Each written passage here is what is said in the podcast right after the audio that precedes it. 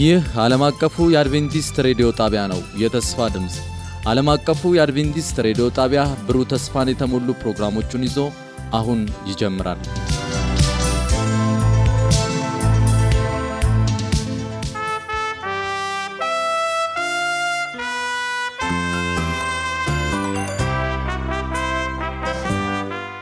ማንም ታናሽነትህን አይናቀው።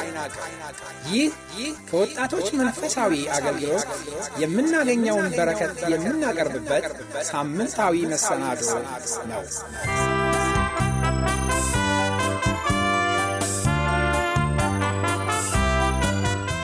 ማንም ታናሽነትህን አይናቀው። ጤና ይስጥልን አድማጮቻችን፣ በዛሬው ፕሮግራማችን እንግዳ ይዤላችሁ መጥቻለሁኝ። እዚህ በስቱዲዮ ውስጥ ፓስተር ተስፋዬ ሽብሩ እንግድነት በእንግድነት ከኔ ጋር እዚህ ይገኛሉ። በዛሬው ቀን የህይወት ልምዳቸውን ለማካፈል ፈቃደኛ ሆነው እዚህ ስለመጡ ፓስተር ተስፋዬ እጅግ አድርጌ አመሰግናለሁ። እንግዲህ ለወጣቶች ስለሆነ ልምዳቸውን የሚያካፍሉን ያው ብዙም በእድሜም ስላልገፉ አንተ እያልኩ ነው የምጠራው ካሁን በኋላ። ፓስተር እንግዲህ በዛሬው ቀን ከህይወት ልምድህ ለወጣቶች እንድታካፍለን በዚህ በስቱዲዮ ስለተገኘ እጅግ አድርጌ አመሰግንሃለሁ። በድጋሚ ውይይታችንን ለመጀመሪያ ያህል ፓስተር የት እንደተወለድክና የልጅነት ጊዜ እንዴት እንደነበረ ለአድማጮች እንድትገልጽልን እጠይቅሃለሁ። በጣም አመሰግናለሁ። ይህንን እድል ስላገኘው ደስ ይለኛል። እግዚአብሔር ስለፈቀደ እድሉን ስለሰጠኝ፣ እናንተም ደግሞ እድሉን ስለሰጣችሁኝ በጣም ደስተኛ ነኝ። በቅድሚያ እግዚአብሔርን አመሰግናለሁ፣ እናንተንም አመሰግናለሁ። እንግዲህ የተወለድኩበት ስፍራ ከርፌ በመባል ይታወቃል። ይህ ስፍራ ከደብረ ዘይት ገባ ብሎ የሚገኝ ስፍራ ነው። እዛን የተወለድኩት ግን በሶስት ዓመቴ ወደ አዲስ አበባ ወላጆቼ ይዘውኝ መጡ። ስለዚህም የከርፌን ምንነት ብዙም አላውቀውም። ምን አይነት ቦታ እንደሆነ እንዴት እንደሆነ አላውቀውም። ከሶስት ዓመት ጀምሮ ያደግኩት አዲስ አበባ ስለሆነ ማለት ነው። ያደግኩበት ሰፈር ጃልሜዳ በመባል ይታወቃል እና በልጅነቴ የልጅነት ጊዜ በኳስ ነው በብዛት ያሳለፍኩት። እግር ኳስ በጣም ወዳለሁ እና ኳስ አዘወትራለሁ። በዛ ነው የልጅነት ጊዜን ያሳለፍኩት። በጣም ጥሩ። እንደው በቤት ውስጥ ከአንተ ጋራ ሌሎች ወንድሞች እህቶች አለ ወይ? አዎ ወንድሞች እህቶች አሉኝ። በቤተሰባችን ውስጥ ልጆች ብቻ አስር ነን። ሰባት ወንዶች እና ሶስት ሴቶች ስለዚህ ስድስት ወንድሞችና ሶስት እህቶች አሉኝ በቤተሰቤ ውስጥ። በጣም ጥሩ እንግዲህ አሁን በመቀጠል ደግሞ እስቲ ስለ ትምህርት ህይወት በትምህርት ቤት ውስጥ ስላሳለፍከው ህይወት እና ትዝታዎች ለአድማጮቻችን እንድታጋራልን ጠይቃል። የተማርኩት አብዛኛውን የትምህርት ጊዜ ያሳለፍኩት ማለት እችላለሁ በኮከበ ጽባህ ትምህርት ቤት ነው። አንደኛና ሁለተኛ ደረጃ ትምህርት ቤት አለው እና ብዙውን ጊዜን ያሳለፍኩት እዛ ነው። ምናልባትም ከአንደኛና ሁለተኛ ክፍል በስተቀር ሌላውን በሙሉ ትምህርት ጊዜን ያሳለፍኩት እዛ ነው። በትምህርት ወቅት ብዙም ደካማ የሚያሰኝ ነገር በትምህርት ላይ ባይኖረኝም ግን ትምህርት የጥናት ጊዜ ላይ ግን ደካማ ነበርኩኝ። አላጠናም። ክፍል ክፍል ከማዳምጠው ብቻ በዚያ ምክንያት ብቻ ከአንደኛ እስከ ሶስተኛ የወጣሁ ነበር መሄድ የነበረው። አላጠናም። ግን የማላጠናበት ምክንያት ደግሞ አለ። በዛ ጊዜ ከዛ ጊዜ ጀምሮ በህይወቴ የምወዳቸው አራት ትልልቅ ብዬ የምወስዳቸው አራት ነገሮች ነበሩና በእነዚያ ነገሮች ምክንያት ለትምህርቴ የጥናት ጊዜ አልነበረኝም እና ስለዚህ የትምህርት የጥናት ጊዜን ይሻማብኝ ነበር ማለት ነው። እና እነዚህ መወዳቸው አራት ነገሮች የመጀመሪያው ቅድም እንደተናገርኩት ኳስ ነው። ብዙ ጊዜን የሚወስደው ኳስ ነው። ከትምህርት ቤት እንደተመለስኩ ኳስ ሜዳ ነው የምገኘው። ብዙ ጊዜን በዛ ነው ማሳልፈው የነበረው ማለት ነው። ሁለተኛ የምወደው ነገር ፊልም የሚባለው ነገር ነው። ፊልም የሚባል ነገር ወዳለው ፊልም ቤት መግባት በጣም አዘወትራለሁ እና እሱን ወደ ነበረ እንዲያውም ከትምህርት ቤትም በአጥር ላይ ወጥቼ የምገባባቸው ጊዜያት ብዙ ነበሩ። ሶስተኛው ቁማር አዘወትር ነበረ። በጣም ከምወዳቸው ነገሮች አንዱ እሱ ነበረ። እንግዲህ ጥሩ ነገሮችን ማለት ጥሩ ነገሮች ባይሆኑም እነዚህን ነገሮች ክፉ ነገሮች ለማወጋገስ ሳይሆን ምን ያህል ደስ የማያሰኝ ህይወት እንደነበረኝ ለመግለጽ ያህል ብቻ ነው እና አራተኛው በጣም ወደው የነበረው ዘፈን ነው። ዘፈን በጣም ወዳለው እና እዚያ ላይ ከኳስ ቀጥሎ ብዙ ጊዜ የማሳልፈው እሱ ላይ ነው፣ ዘፈን ላይ ነው እና እነዚህ ነገሮች የኋላ ኋላ ጎድተውኛል ማለት በትምህርቴ ላይ ተጽዕኖ አሳድረዋል። በኋላ ነው ጉዳታቸውን በደንብ መረዳት የቻልኩት እንጂ መጀመሪያ ላይ ጉዳታቸውን አላወቅኩም። ስለምወዳቸው ብቻ አደርጋቸው ነበርና ብዙ ተጽዕኖ አሳድረውብኛልና የትምህርት ህይወቴ ባጭሩ ይህንን ነው የሚመስለው። እንዲሁ በክፍል ብቻ ነው በቃ። መጨረሻ ላይ እንዲያውም በትምህርት ህይወቴ አስራ ሁለተኛ ክፍል ሲጨርስ ማለት ነው። ከኔ ጋር አብረው የሚማሩ አስራ አንደኛ ክፍል ላይ ትንሽ በመውረድ ምክንያት አራተኛ ነበር የወጣሁትና ከኔ ቀጥሎ አምስተኛ የወጣ ልጅ አስራ አንደኛ ክፍል ላይ ዩኒቨርሲቲ ሲገባ እኔ ግን አስራ ሁለት ጨርሼ ዩኒቨርሲቲ አልገባውም ነበርና በጣም እነዚህ ነገሮች ይዘውኝ ስለነበረ ውጤት አልመጣልኝም እና የትምህርት ህይወቴ ይህንን የመስለው አጭሩ።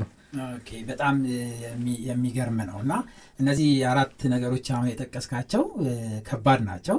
አእምሮን ይይዛሉ፣ የጥናት ጊዜን ይሻማሉ፣ ህይወትን በጣም ወደ መጨረሻ የሚያጨልሙ የሚያበላሹ ነገሮች እንደሆኑ አንተም ገልጸህልናል።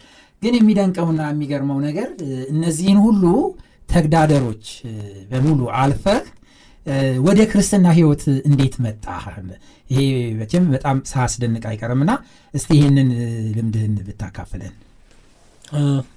ወደ ክርስትና ህይወት ለመምጣት ምክንያት የሆነን አንድ ጓደኛ አለን። ጓደኛችን ነው ምክንያት የሆነን እና በጓደኛ አማካኝነት ነው ወደ ቤተ ክርስቲያን ተጋብዤ የመጣሁት ግን በጓደኛ ከመጋበዜና ከመምጣቴ በፊት የነበረኝ ጓደኛ የጋበዘኝ ማለት ነው። ከሌሎች ጓደኞች ጋር ሰባት ሆነን አብረን እናሳልፋለን። ወጣቶች ነን ሰባታችንም እና የሆነ መጠሪያ ስምም አለን። በዚያ መጠሪያ ስም ነው የምንታወቀው በሰፈር ውስጥና ያው ጥሩም አልነበርንም።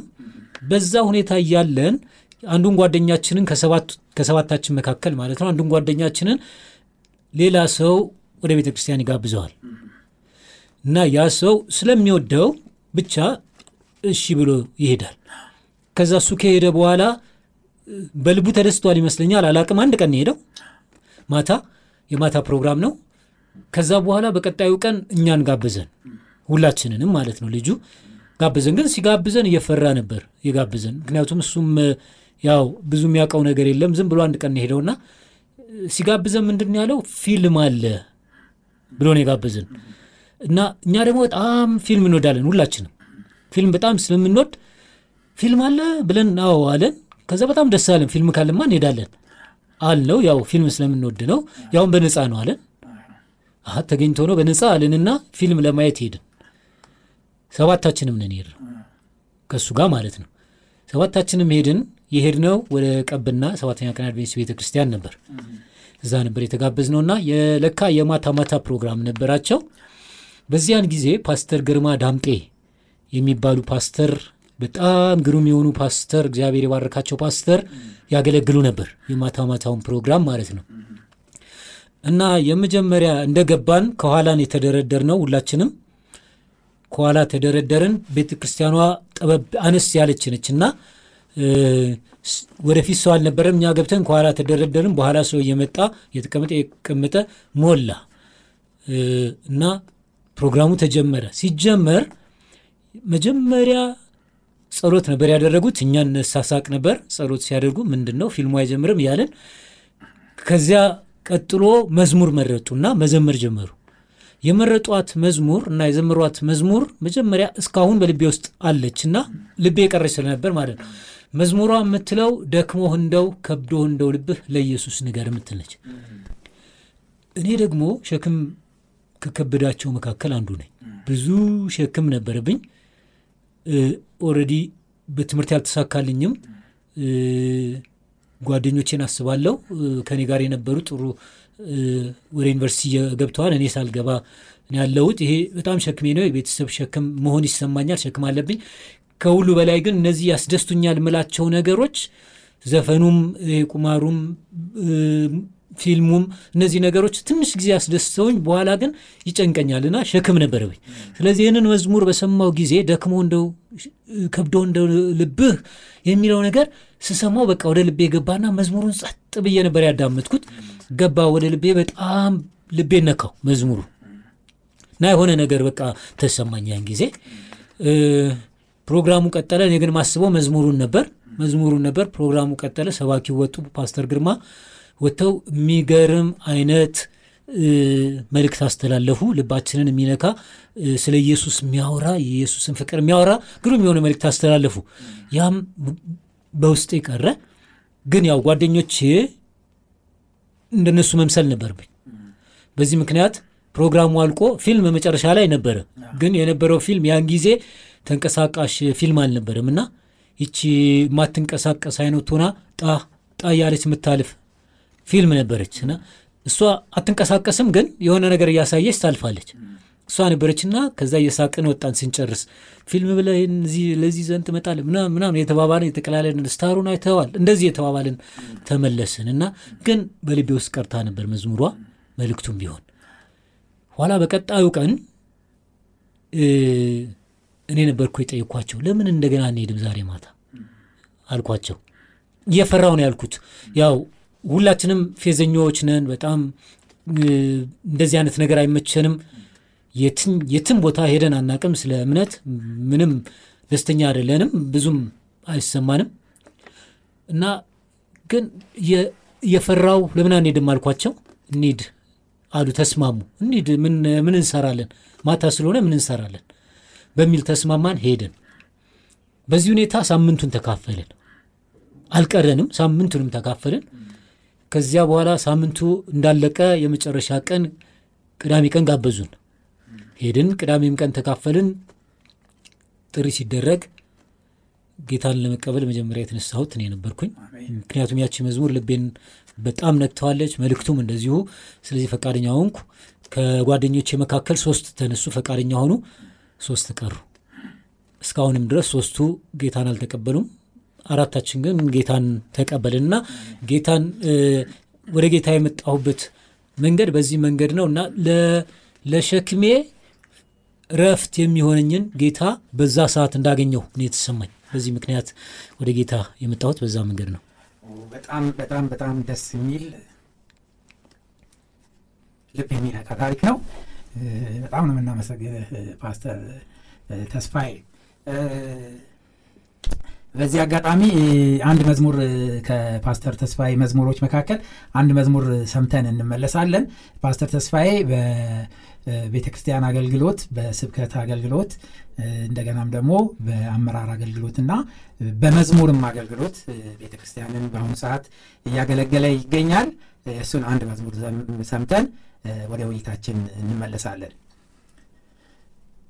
እሺ ወደ ውይይታችን ስንመለስ እንግዲህ በአስደናቂ ሁኔታ እግዚአብሔር አምላክ እንደጠራህና ወደ እሱ እንደመጣ ሰምተናል።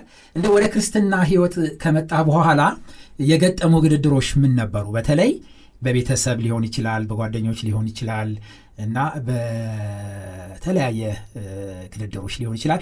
እንደውም በቤተ ክርስቲያንም ውስጥ ደግሞ አንዳንድ እንቅፋቶች ሊገጥሙ ይችላሉ እና እንደዚህ አይነት ልምዶች ካሉ ብታካፍለን ተስፋዬ።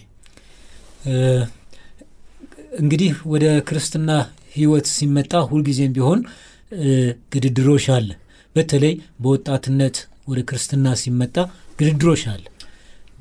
በወጣትነት ጌታን ማግኘት መልካም ቢሆንም ምክንያቱም መጽሐፍ ቅዱስ በጉብዝና ወራት ፈጣሪን አስብ ስለሚል ጌታን ማግኘቱ መልካም ቢሆንም ግን ግድድሮሾች አሉበት እና እኔም ግድድሮሾች አጋጥሞኛል ወደ ጌታ ከመጣሁ በኋላ።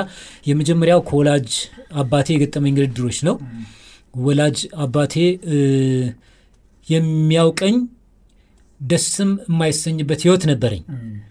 ያም እሱ በጣም የማይወደው የቁማር ህይወት ሌላው ሌላው ብዙ አይቸገርበትም። በተለይ ኳስ መጫወቴን ይወደዋል። ሙዚቃ ይወደዋል በጣም በነገራችን ላይ ሙዚቃ ውስጥ በዘፈን በጣም እሰራ ነበረ ዘፈን እሰራ ነበር እና የሚያሰለጥነን ፀሐይ ዮሐንስ የሚባል ዘፋኝ ነበር። እሱ ያሰለጥናል። በዛ ምክንያት ዘፈን እንሰራለን እና እ፣ እኔ ዘፈን ነበርና ጥላሁን ገሰሰን ዘፈኖች ብዙ ጊዜ ዘፍናቸው ነበር። ከእሱ በአንድ ጋርም የዘፈንኩበት ጊዜ አለና አባቴ በዚህ ምክንያት ያንን ይወደዋል። በዛ እንድገፋ ይፈልጋል። በሌላ በኩል ኳስ መጫወቴን ይወደዋል። በዛም እንድገፋ ይፈልጋል። ሁለቱን በጣም ይወዳቸዋል። ቁማር ስጫወት አይወድም ነበር እና በዚህ በጣም ያዝንብኛል። መጥቶ የምንጫወትበት ስፍራ ድረስ መጥቶ በዱላ እየደበደበ ነበር የሚወስደኝ አንዳንዴ እስከዚህ ድረስ አስቸግረው ነበርና ጌታን ከተቀበልኩ በኋላ እነዚህ ነገሮች ቀሩ። ለቁማር አልሄድም። እቤቴ ነው ማሳልፈው። ብዙ ጊዜን ቤት ነው ማሳልፈው። እናቴን ሳግዝ ቆያለሁ። ቤተ ክርስቲያን ሄዳለሁ፣ እመለሳለሁ። እናቴ በጣም ደስተኛ ነበረች፣ ምክንያቱም በብዙ ነገር ስለማግዛትና ይሄ በጣም ያስደሳት ነበር። አባቴ ግን ደስተኛ አልነበረም። ለምንድን ነው ያልሆነው? እቤት መዋሌ ገርሞት ያ ያለኝ ለውጥም እንደዚሁ ገርሞት አንድ ጊዜ አንድ ጊዜ ቁጭ አድርጎ ጠይቆኛል እና ምን ሆነሃል ብሎ አለኝ። ምን ምንም አልሆንኩም። አይ አንድ የተለወጠ ነገር አለ ማይብህ ነገር አለ አለኝ። አዎ አልኩት። ለውጥ ልክ ነው አለ። እንደ ድሮ አይደለሁም፣ ለውጥ አለ። ልክ ነው። ምን አግኝተህ ነው? አሁን እንደ ድሮ አይደለም። ምን አግኝተህ ነው? ምንድን ነው አለኝ።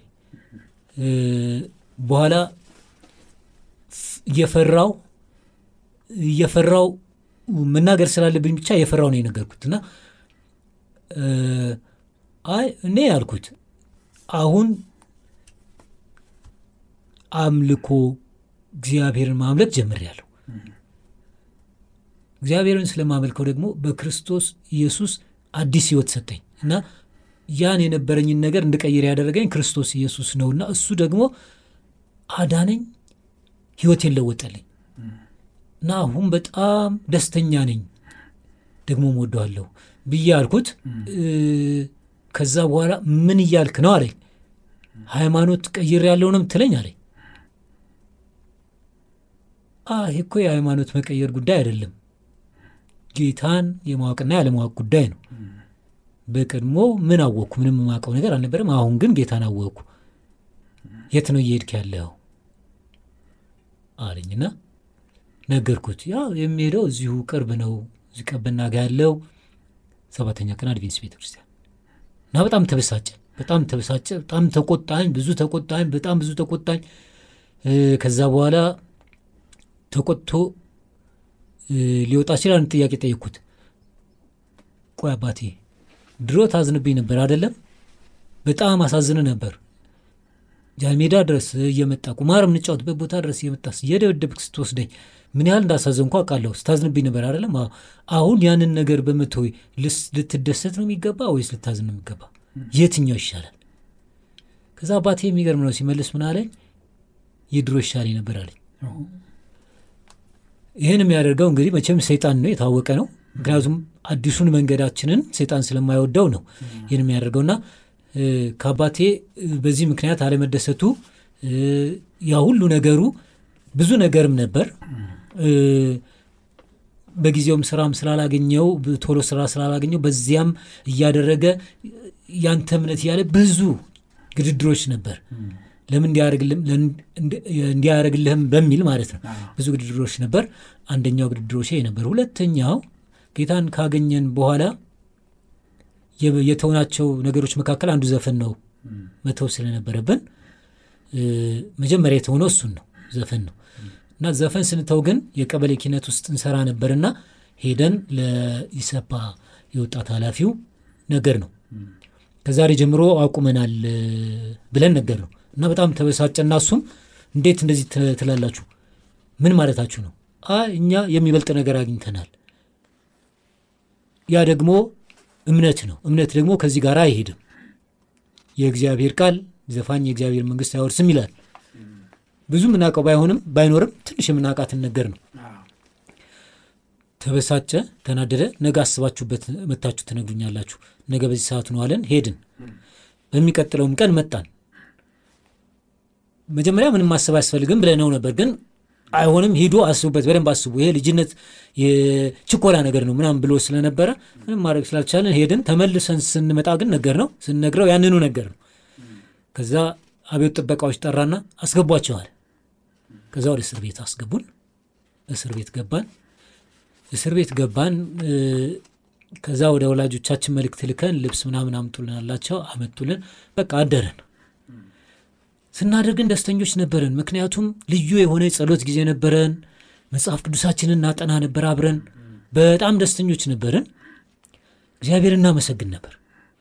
ሁለተኛው ቀን ልናድር የሁለተኛው ቀን አዳር ላይ ስድስት ሰዓት ላይ ሰውየው መጣ። ሌሊት ስድስት ሰዓት ላይ ከዛ በኋላ ውጡ አለ። ንውጡ አለና አስወጣን። እንዴ የት ነው የምንወጣው? አንወጣም። አንደኛ ተመችቶናል፣ አንወጣም። ሁለተኛ በዚህ ሰዓት የት እንወጣለን አለ። ንውጡ ብያለሁ፣ ንውጡ፣ እዚች አታድሯትም አለ። እንዴ ምንድን ነው ችግሩ? ምንድን ነው ነገሩ ስንለው እኔ መተኛት አልቻልኩም አለ ሰውየው። የእኛ አምላክ ያው እንቅልፍ ነስቶት ነውና ያው ውጡ ስላለን መውጣት ስላለብን ወጣን እንጂ በጣም ደስተኞች ነበረን። በጣም በጣም ጥሩ ጊዜ ነበረን እና ያጋጠመችን ሁለተኛዋ challenge እቺ ነች። ሶስተኛ challenge ያጋጠመኝ ምለው ማለት ነው። ሶስተኛው challenge የምወዳቸውን ነገሮች መተው ክብደት ነው አንዱ challenge የነበረው። በተለይ በተለይ ኳስ ኳስ የመተው ነገር ለእኔ ቀላል አልነበረም። አንዳንድ ጊዜ አንዳንድ የምንወዳቸውን ነገሮች እንደ ወጣት መተው ይከብደናል። ወጣቶች መቼም ይህንን ነገር በደንብ እናውቃለን እና እንደ ወጣት ትንሽ ከብዶ ነበር። በተለይ ኳስን መተው ከብዶ ነበር። ምክንያቱም ኳስ ከመውደድም የክለብ ጨዋታ ጀምር ያለው የቢ የሚባል ቡድን ነበር ያን ጊዜና B ውስጥ ገብተናል ወደ A እናድጋለን ምናምን ብለን ማለት ነው።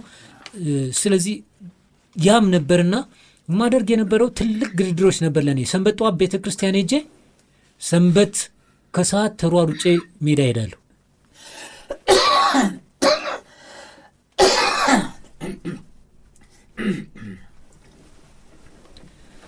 ሰንበት ከሰዓት ላይ ተሯሩጬ ወደ ሜዳ ሄዳለሁ፣ ኳስ እጫወታለሁ። ያን ሳደርግ ሊናዬ እንደ ይወቅሰኛል፣ ግን ስለምወደው ብቻ እንዳይቀርብኝ ብቻ ነበር ማደርገውና ለተወሰነ ጊዜ አደረግኩት። ግን አንድ ቀን እግዚአብሔር በጣም በጣም ለልቤ ተናገረኝ። ከዛ በኋላ ሄጄ የሚያሰለጥንና አሰልጣኝ ከዛሬ ጀምሮ እኔ አቁሜያለሁ፣ በእኔ ቦታ ሌላ ሰው ተካ አልኩት። በጣም አዘነ። ምክንያቱም ቢ ውስጥ ከነበሩት ተጫዋቾች በጣም የሚወዳኝ ተጫዋች ነበርኩ። በጣም ኳስ እጫወታለሁ። በጣም እንዲያውም ሰዎች የሚጠሩኝ የነበረው ያን ጊዜ ቼንቶ እያሉ ነው። የኢትዮጵያ ብሔራዊ ቡድን ቼንቶ የሚባል ተጫዋች አለና እንደሱ አድርገው ነበር የሚመለከቱኝና እንደዛ ብሎ ይጠሩኝ ነበረ። ግን ማቆም ነበርብኝ፣ አቆምኩ እና ይሄ ቀላል ትግል አልነበረም። እግዚአብሔር ረዳኝና በእግዚአብሔር እርዳታ ነውና አንዳንዴ እነዚህ ነገሮች ይሄ ዘፈን፣ ፊልም የመሳሰሉ ነገሮች ለመተው ለወጣቶች ቀላል ላይሆኑ ይችላሉ። ግን እግዚአብሔር ይረዳል። ከለመን ነው እንደው አልወደውም ይሄን ነገር ጌታ ሆይ መቼም የግዴን ነው ብለን ካልነውና ከነገር ነው እሱ ይረዳልና በእርሱ እርዳታ እነዚህን ቻለንጆች ማለፍ ችያለሁ። በጣም ደስ የሚል ነው። ከዚህ ብዙ ወጣቶች ትልቅ ትምህርት እንደሚያገኙበት ተስፋ አድርጋለሁ። እስቲ ወደ ክርስትና ሕይወት እንመለስና በክርስትና ሕይወት ውስጥ ባለህ ጊዜ ተሳትፎ እንዴት ነበር? በኋላስ ወደ አገልግሎት እንዴት ልትገባ ቻልክ? ክርስትና ጌታን ካገኘው በኋላ ቤተ ክርስቲያን ማዘውተር ወዳለሁ። በምችለው ቤተ ክርስቲያን ውስጥ ያለ ጉድለትን ለመሸፈን ጥረት አደርጋለሁ እና ብችል ብችል ከቤተ ክርስቲያን ባልጠፋ ነው ደስ የሚለኝ እና የሰንበት ቀን ሙሉ ቀን ነው ማሳልፈው በቤተ ክርስቲያን።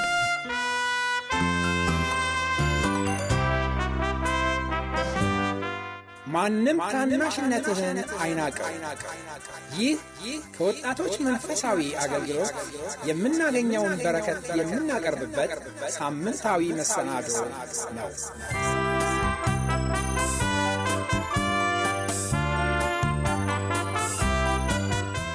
ማንም ታናሽነትህን አይናቅ። በነበረን ቆይታ እንደተባረካችሁ ተስፋ እናደርጋለን። ቀጣዩን ክፍል ሳምንት ይዘን እንደምንቀርብ ቃል እንገባለን። ለሚኖራችሁ ማንኛውም አስተያየት የስልክ መስመራችንን መልእክት ሳጥን ቁጥራችንን ዓለም አቀፍ አድቬንቲስት ሬዲዮ የፖስታ ሳጥን ቁጥር 145 አዲስ አበባ በማለት ደውሉልን፣ ጻፉልን ስንል ልናስተናግዳችሁ በደስታ በመጠባበቅ ነው። ጌታ ኢየሱስ ይባርካችሁ።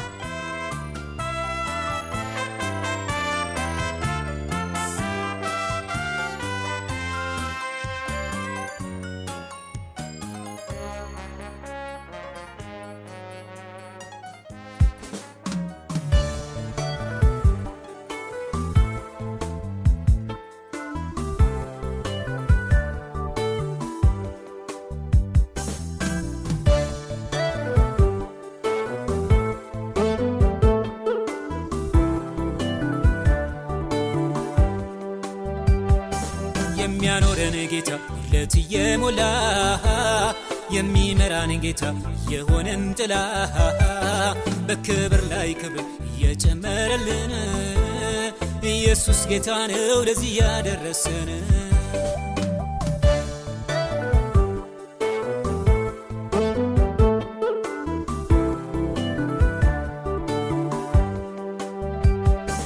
ያከብራል ከመሬት አንስቶ ዘይት ቀብቶ ያኖራል ቤትን የሥራ ኑሮና ሕይወት ያበራ። ያከብራል ከመሬት አንስቶ ለጠላት ፊት ዘይት ቀብቶ ያኖራል ቤትን የሥራ ኑሮና ሕይወት ያበራ።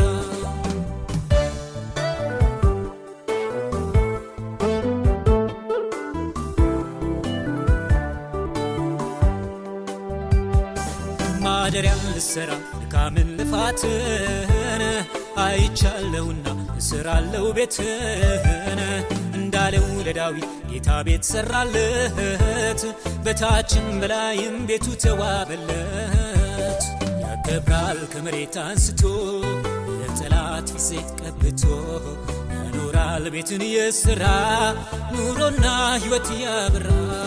ያከብራል ከመሬት አንስቶ ለጠላት ፊት ቀብቶ ባለቤትን የሥራ ኑሮና ሕይወት ያብራ